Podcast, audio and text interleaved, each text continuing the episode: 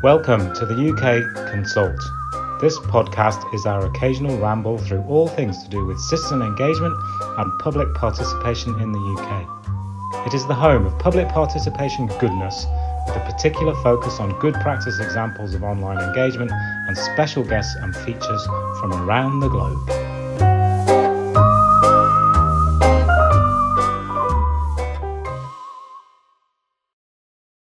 Hello and welcome to the UK Consult, our occasional ramble through all things to do with public consultation and community engagement in the UK and further afield. Today is kind of a strange one, actually, because we don't have a special guest and there is no one in the virtual studio but myself. So I am all alone. Just to prove that, you can listen to the sound of silence.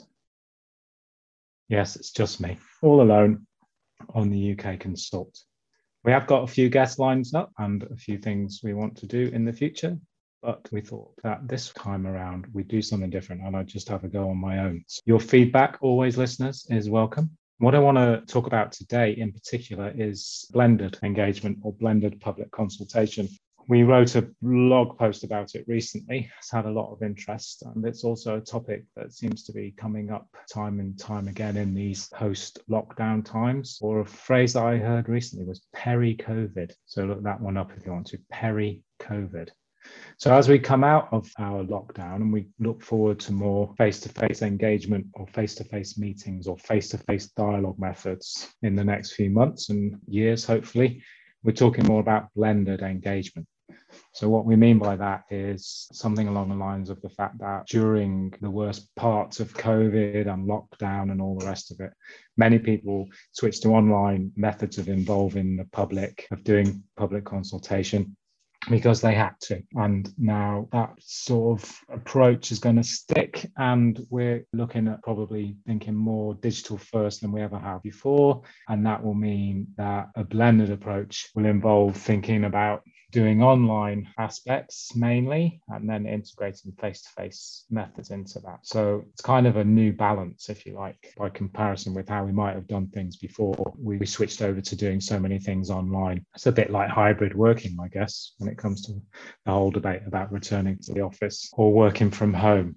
We've learned a lot about working differently and i think we've probably learned a lot about doing public consultation differently. So we're faced with this concept of blended engagement and uh, lots of people are talking about this subject now. We're hearing people talk about things like what, what was this example I saw something around Will a blend of virtual and in person consultation pass adequacy tests?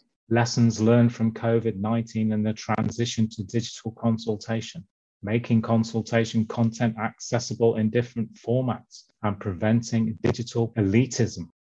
So it's actually quite a fascinating time to see how we all respond to this requirement to reintegrate face to face. Maybe that's the right phrase.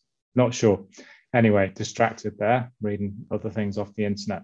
So, in our blog that we wrote recently, we came up with seven sort of key ingredients, if you like, of a blended public consultation. So, I thought I'd run through those for people that haven't read it. And also, podcasts are meant to do different things, aren't they, do versus the written word, especially in terms of how people consume podcasts. They tend to listen to them while they do other things and it gets stuck in your brain and your mind differently. So there's nothing wrong with sort of revisiting what we've written and transforming it into our blog post here, a blog post podcast here. So here goes. So number one is mixed dialogue methods. Any kind of blended consultation will involve both traditional methods public meetings, workshops, and so on. But now they should also include a range of online techniques as well, online dialogue methods, as we might call them. So we should expect to see a good consultation include online forums, online mapping tools, ideation, etc. And then we should also expect them to include the face-to-face aspects as well. What doesn't constitute a blended approach to public consultation is to do the face-to-face aspects like we always have done, and then just an online survey. We've learned that there's a lot more to, to decent engagement than just an online survey. So switching to a blended approach does not mean that you can just do your face-to-face engagement and then bolt on an online survey. We have to carry on doing the things we've learned during the last year or so, make sure that we provide various ways of participating online. So that's the first one. That's making sure we have mixed dialogue methods. The other aspect of a blended consultation is that we have more continuous conversation. So when people do come along to a public meeting or they take part in a focus group or something like that, then they're never left just feeling that that's the end of it. There should always be a place where they can go afterwards, visit your online consultation platform and carry on the conversation. So this could happen before people meet up, after they meet up, between various events that might happen during a public consultation but there should be that continuity and engagement between face to face and online aspects. And also, people register before they come along to an exhibition or before they come along to a public meeting, then they can actually read up about certain issues, ask questions of various experts, talk to other community members. So this whole blended concept means that engagement can be more sticky, more continuous, and also people can dip in and dip out of it. So there's a lot more of a continuous conversation rather than a, one-time event, if you like. The third part of any blended approach is going to probably involve the use of online public meetings. Now, anyone who's worked in the public engagement, public consultation, community engagement, whatever we choose to call it, anybody who's worked in this sphere for, for, a few years, for many years, will know that public meetings are very, very hard to get right. And they quite often leave everybody in the room frustrated. They're the managers and the people there to meet the consultees and those deliver and the actual consultees themselves can feel quite frustrated by the ability to actually meaningfully participate in these sorts of events. So what we'd like to see as part of a blended approach is better online meetings.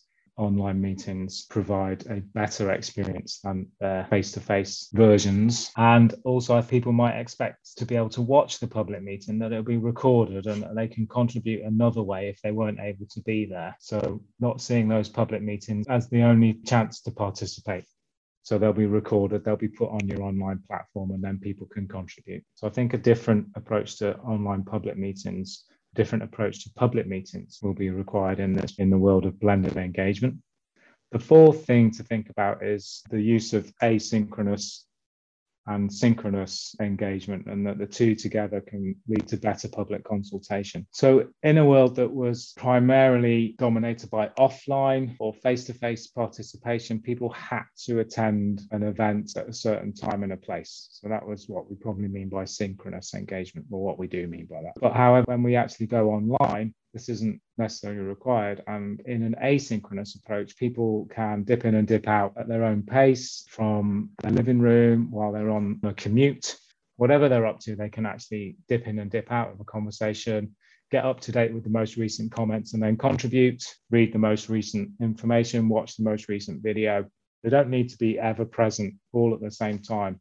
So these asynchronous methods become more and more important. They can make consultation more accessible, more convenient, and they're actually more reflective of how people live their lives today. However, there will be occasions when we do need people to be in the same place at the same time, and that is okay too.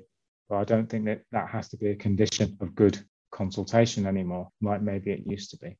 The fifth element or ingredient that we've talked about is digital stakeholder outreach we can build really beautiful websites and really beautiful projects online for people to come along, take part, get involved, have discussions with each other.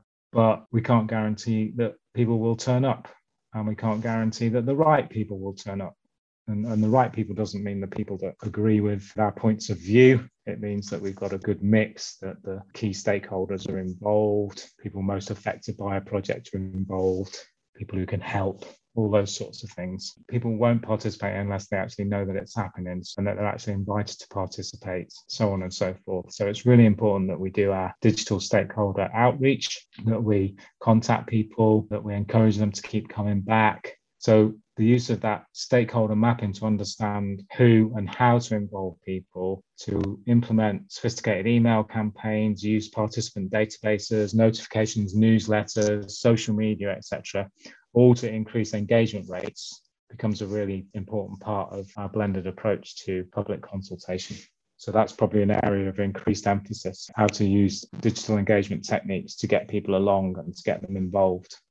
Another aspect that's important is obviously making the public consultation accessible. So we have to be really mindful about digital inclusion and digital exclusion make sure that what we do adheres to things like website and mobile app accessibility regulations, but also be mindful of digital poverty by understanding that we need to cater for various types of online experiences, various people's different capabilities to download a lot of data, how they use the internet, etc. So we also need to incorporate that our approach.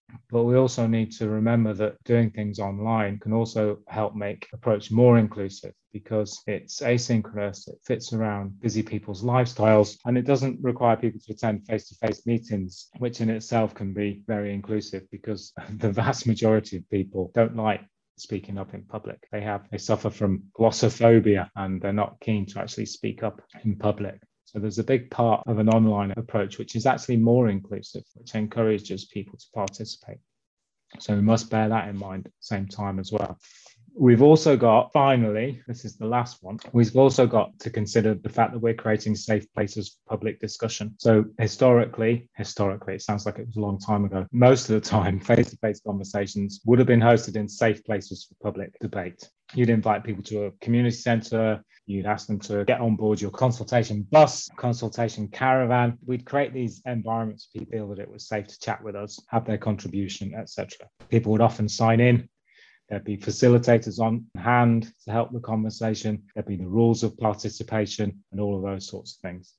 Well, in a world where more things are done online, these things still need to be done. People need to understand that these online environments are there for people to participate in publicly managed platforms for participating in public consultations. So it's not social media. There's moderation policies, there's the rules of engagement. People should register before they participate so that we have authenticated participation so that we're able to look after the safety and the quality of the debate.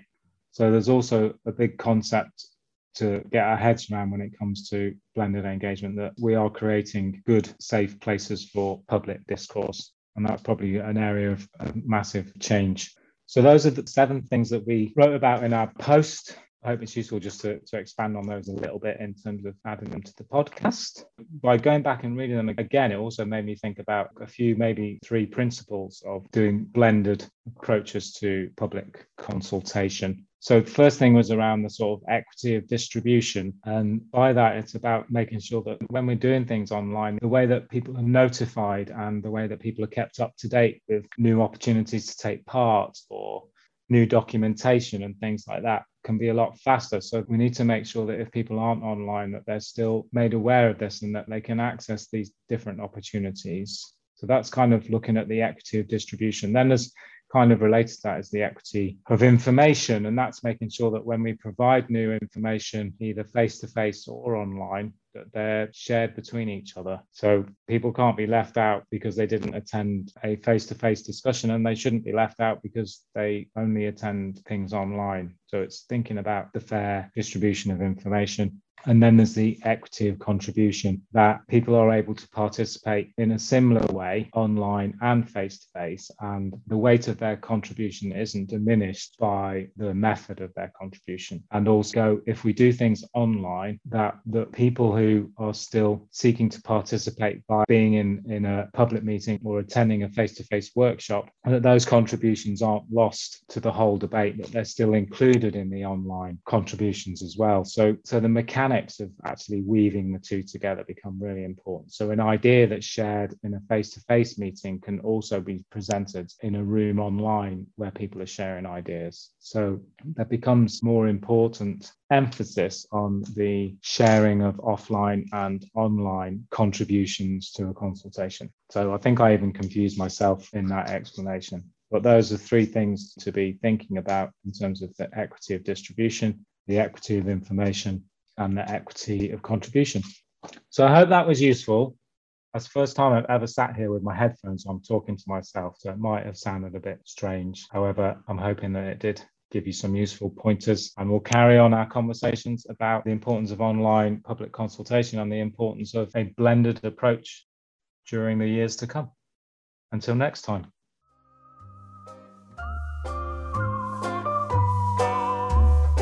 Thank you for tuning in to the UK Consult. Join us for future conversations each week as we continue to explore the tremendous, meaningful, and ever evolving world of digital consultation and community engagement. You can view additional educational resources at bangthetable.com.